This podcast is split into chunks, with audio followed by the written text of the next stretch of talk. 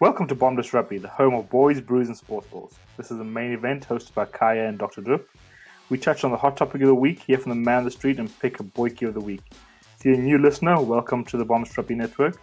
Podcast released Mondays, Wednesdays, and Fridays.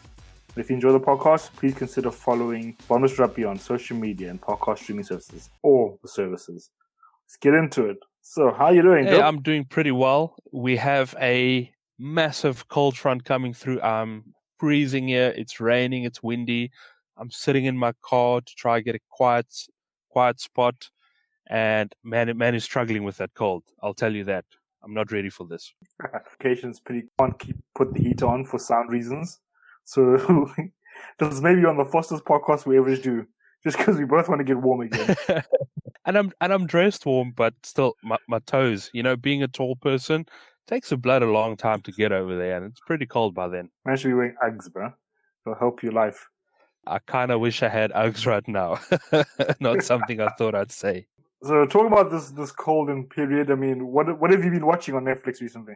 My man, we we actually hit a couple of, of things very quickly. Um, just one I do want to mention: the latest season of South Park is out there and it's brilliant. But two ones I would recommend to other people. Me being a massive geek, I would recommend an anime called Parasyte: The Maxim. It is done in English, and the voice acting is brilliant. Really good, fascinating story. Didi smashed it in two days. She was hooked. So I pretty much know that you know someone who's not that into anime would enjoy this.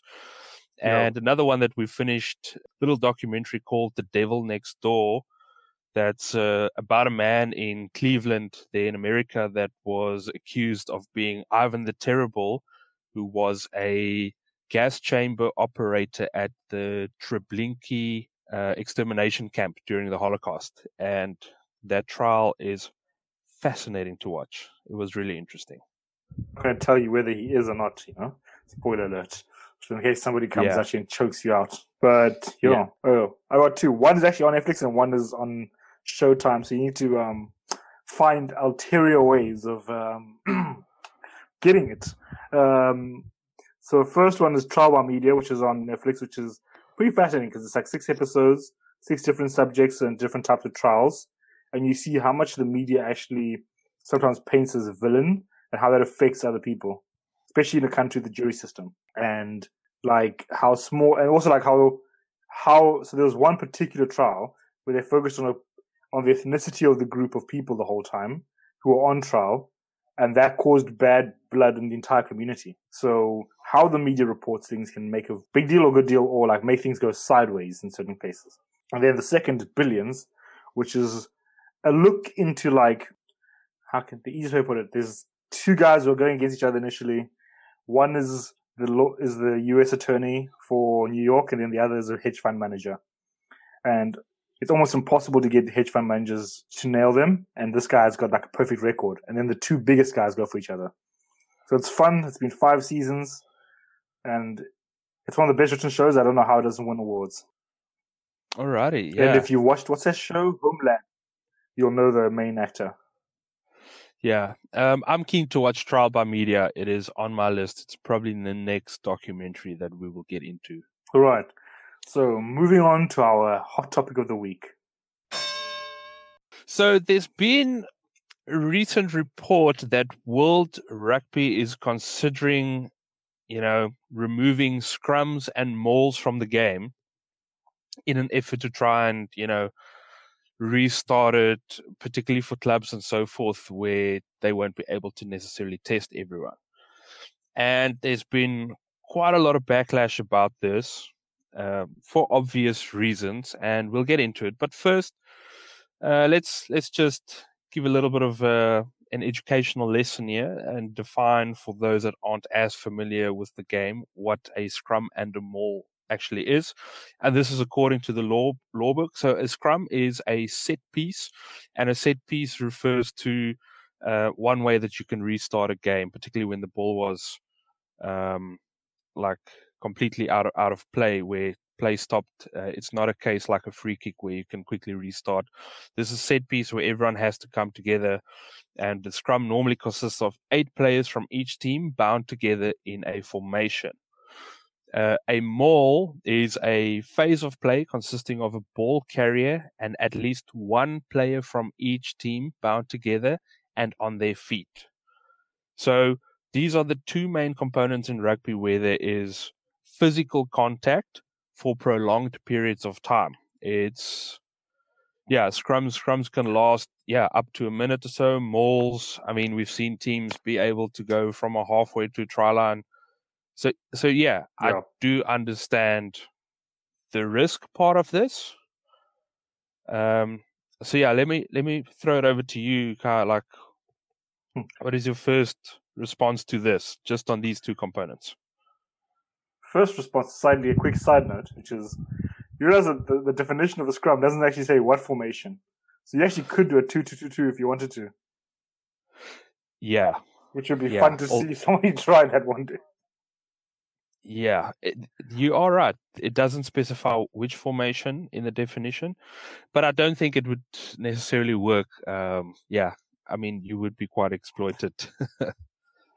or if you come up with, you like, we'll put four in the front row. Can't tell you no, but I'll no. see if somebody ever tries that one day.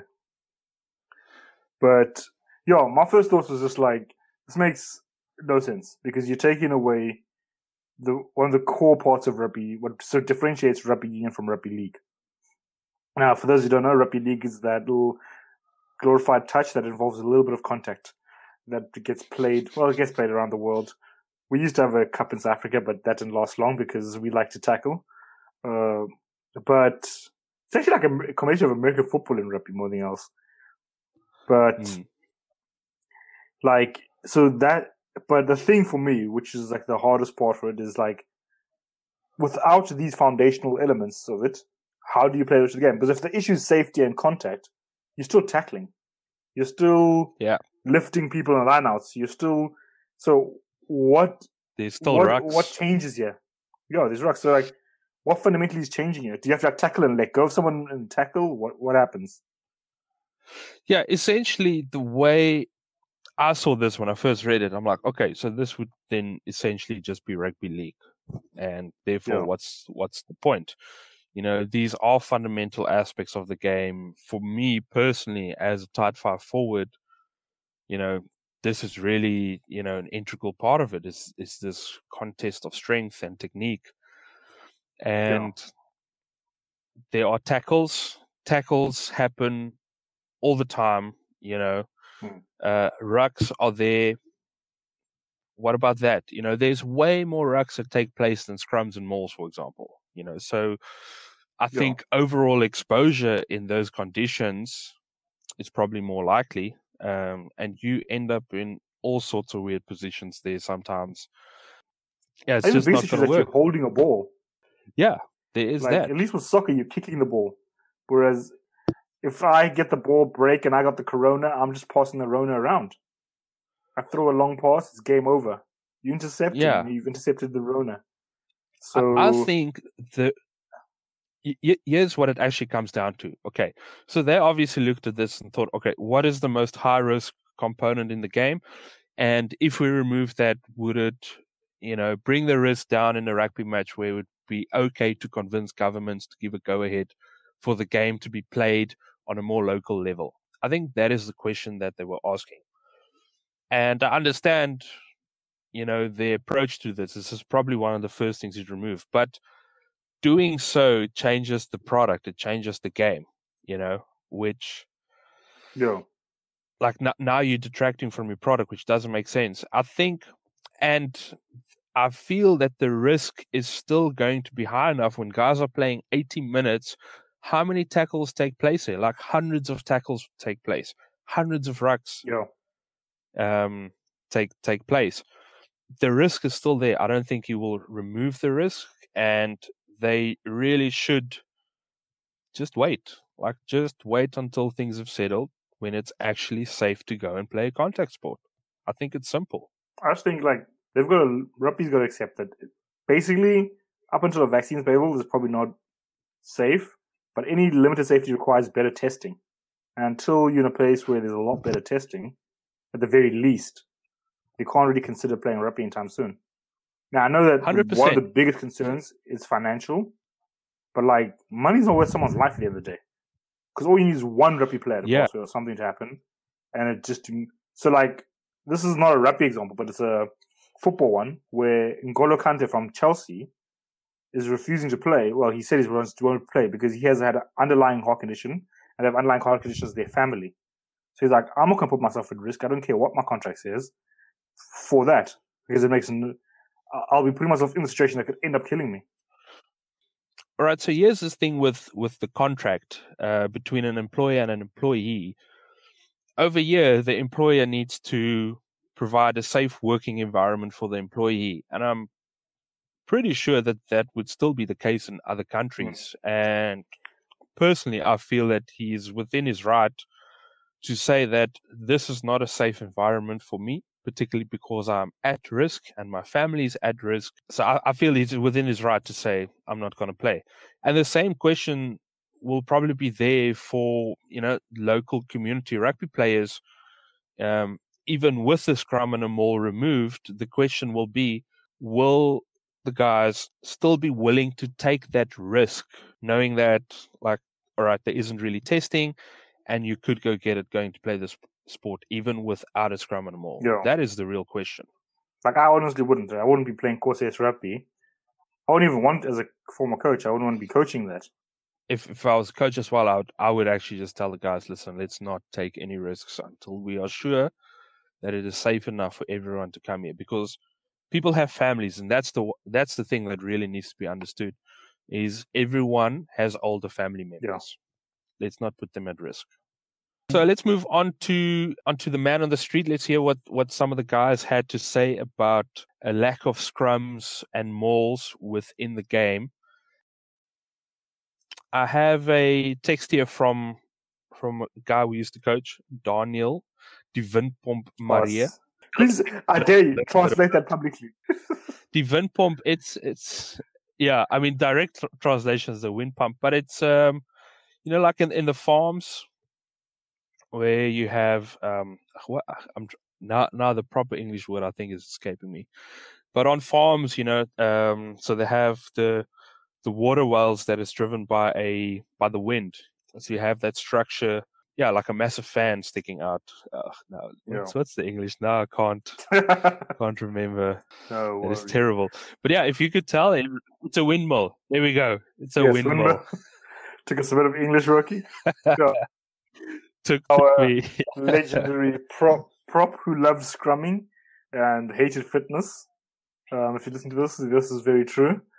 But then there's one game where out of nowhere he gets the ball, and I think he broke like 30, he went 30 meters at the speed of light, and all of his own teammates were like shocked because guys want to run and support, and they're like, oh, it's just a young jog. Next thing, a man's gone. This man lives for scrums. I have never seen someone at practice and fitness struggle so much. Like he doesn't want to do it at all. Like he wants to avoid it, but when he has to do it, like he struggles with it. But go and put him on that rugby field and he can play 80 minutes. It's amazing. I've never Yeah. seen that before.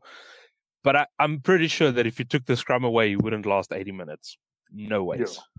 So yeah, let's hear what he said. Um, I'm gonna read it as he typed it, and then we'll we'll take it from there. So yeah, we're gonna put it in a special translation. This is in Afrikaans, and yeah, then we'll translate it for everyone. So yeah, this is what he had to say. Die eerste vraag sou wees, wat gaan gebeur met ons big and heavies? Scrums gee ons ouens wat nie gebless is met spoed nie, 'n kans om te shine. En daar is niks lekkerder om 'n ou te dominate in 'n scrum nie. Mense wat nie self hou van scrums nie, dink seker dis tydmors. Ek voel scrums hou die game oop vir almal. Ek persoonlik sou nie belangstel sonder scrums nie. Scrums is lewe. Put that in the machine.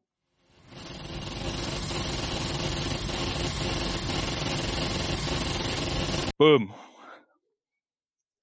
The first question is what about the big and heavies? Scrums give an opportunity for us guys who aren't blessed with speed to shine.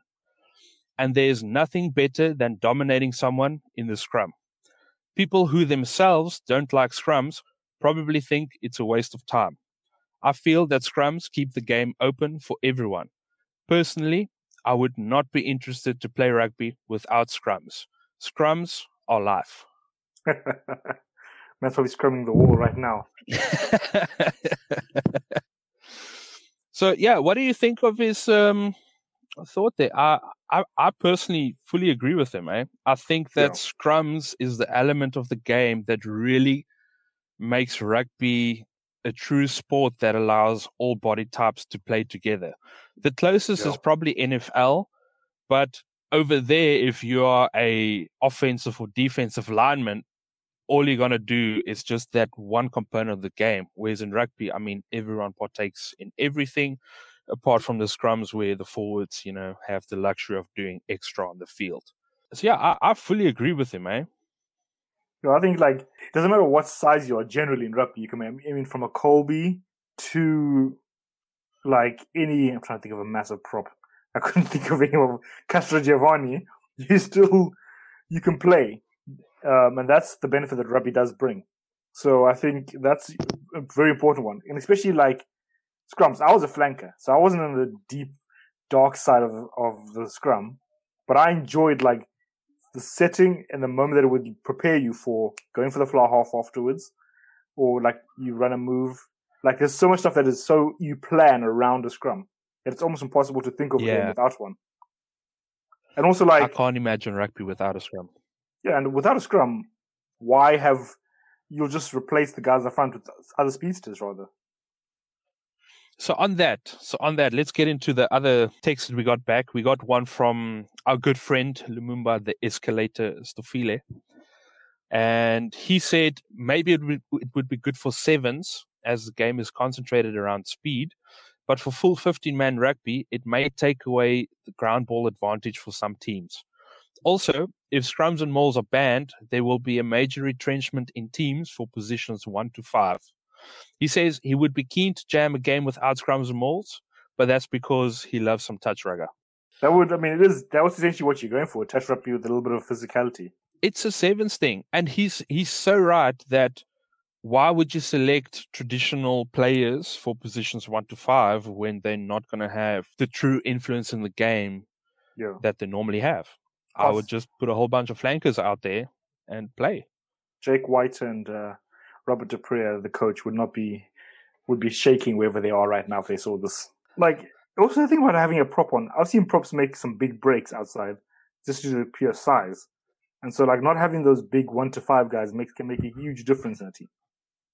Because if you replace them with other flank, um, like you just you're, you're adding more pace, but there's just a physical element of rugby needs them and it just doesn't feel right without those guys around.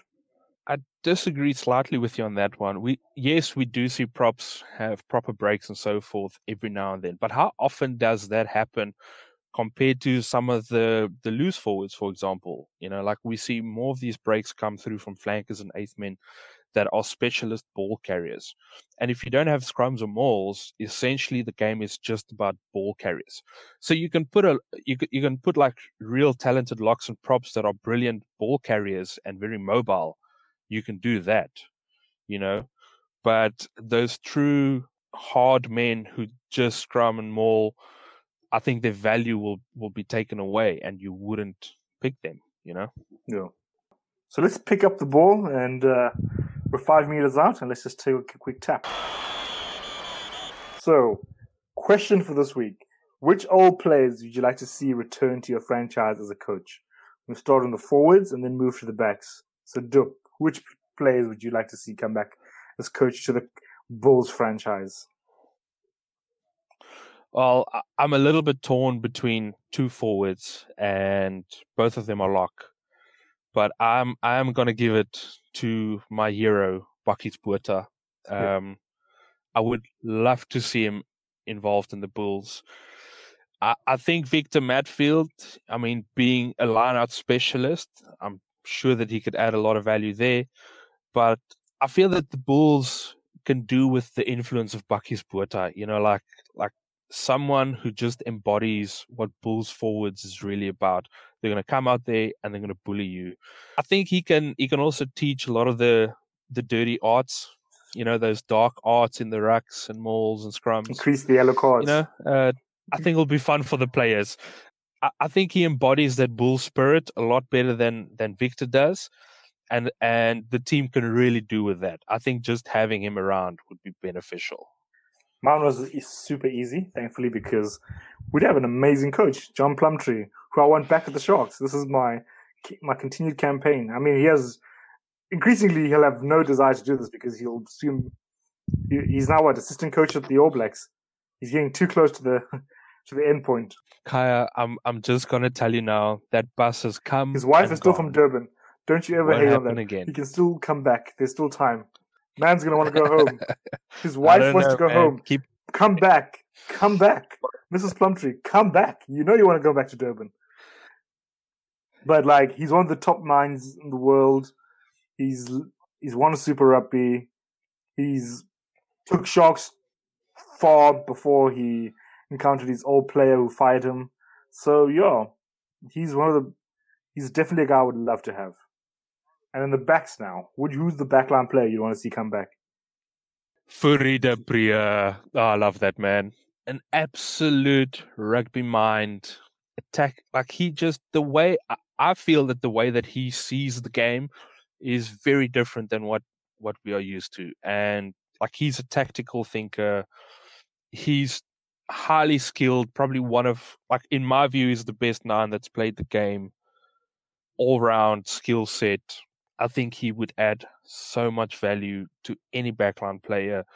And he could be very valuable from a strategic point of view as well, you know, with coming up with game plans, identifying weaknesses, Yeah. so forth. I think it would be brilliant. And I am already happy to see that the Bulls and Jake White are actually trying to bring in um, guys like Fourie du Preez and Bakkies into the system to to add Yeah. benefit there. And this was quite easy for me because a, I actually have to say there's an honourable mention. Neil Powell could have come here, but I felt that was too easy. But I will have to go for Tony Brown or Percy Montgomery. Tony Brown, I love like his vision as a as a coach now in terms of attacking, and he was part of the Highlanders team that won Super Rugby. And when he was here at the Sharks, he helped our backline be free. So he was one of the best. For, he was such a good fly half then. And then obviously, Be Yeah, free. and then there's Percy. Montgomery, who's kicking coach right now, but I do think he has the vision to be a good backline coach. I'm not sure if he's interested in it. I haven't really, haven't seen him much re- recently. So yeah, that's me. So you, so to wrap it up, you had Bakkies Victor for the forwards and Fourie for backline. Interesting. Any dark horses that you have just lying Yeah. around? Yeah. well, I could drop a funny one, um, which would be very unexpected. Oh, Uh, Olivier. for crash ball delivery. Eh?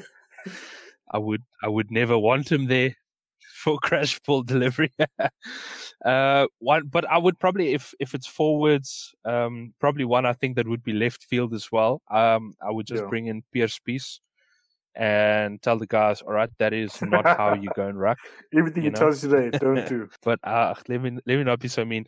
I kind of like. I think Daniel Rossouw is also someone that could be could be nice to help uh, utility players because the value of utility players are going to go up uh, post COVID nineteen. So probably that expertise that, that Danie has to work with those utility forwards would be very beneficial.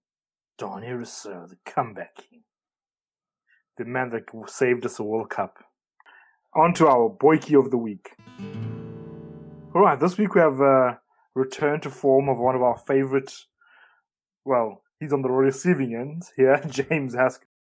my first training session in Poland, um, I ended up having a fight with Trevor Leota. You know, uh, man, I love that kid. You know, I used to call them. I used to call him the Lawrence Dallaglio wannabe. I think we did a contact session and all that stuff, and he, and he came and hit me. Trevor was cheating on them all. I came out of it. I punched Trevor once, punched Trevor twice. We fell down. And then I th- lost it. I punched him, cracked his eye open, and then the boys broke us up. Trevor just did one straight punch, split my eye, split my cheek. He didn't even look anywhere. and then after that, he came back, apologized, said sorry, and all that stuff. But nah, he's a good kid, man. And I'm just glad his career went really well. And yeah, but I hope he learns a few things from me. All right, so that actually happened by accident. Serves Oh, Okay. You oh right. man, imagine that happening. That would be, oh, this is some stuff I'd love to know that happens if it happens more often behind the scenes. Dude, there has to be more of this happening that just never comes out. Unlike the NBA, we don't hear about all this beef and behind the scenes stuff that really happens. Uh, rugby seems to be very good at pushing something NBA players rug. beef you know? each other publicly while they're on the same team. I think we need that. I mean, and and this story is funny, and like just to put it out there for people, do go check out. It's called Ocean, the Oceans Apart series, where they're specifically talking to uh, Pacific Islanders players and so on, and Trevor Leota's uh, man that they had on recently, and yeah, good stuff to watch. Definitely do go check it out. So yeah, let's wrap it up. Uh, first off, a a big shout out to our favorite boykies. This list is growing. Adam Thompson, James Haskell, Bakkies Botha, Mark Andrews, and Trevor Leota. I must say this is becoming quite a, quite an interesting collection here. And I think maybe what we should do down the line is when we have enough boykies here, let's put together our boykies 15. Be something interesting to look forward to. So yeah, thank you for joining us, and we hope you enjoyed this week's episode of the main event. All the Bottomless Rugby podcasts are released on Mondays, Wednesdays, and Fridays, and they are available on Spotify, Anchor, Google Podcasts, Apple Podcasts, and other streaming services. Please consider following Bottomless Rugby on social media and the podcast streaming services to stay up to date with the latest content. So until next week, stay away from your boys, wash your hands often, drink lots of water, and stay safe. Alrighty, cheers.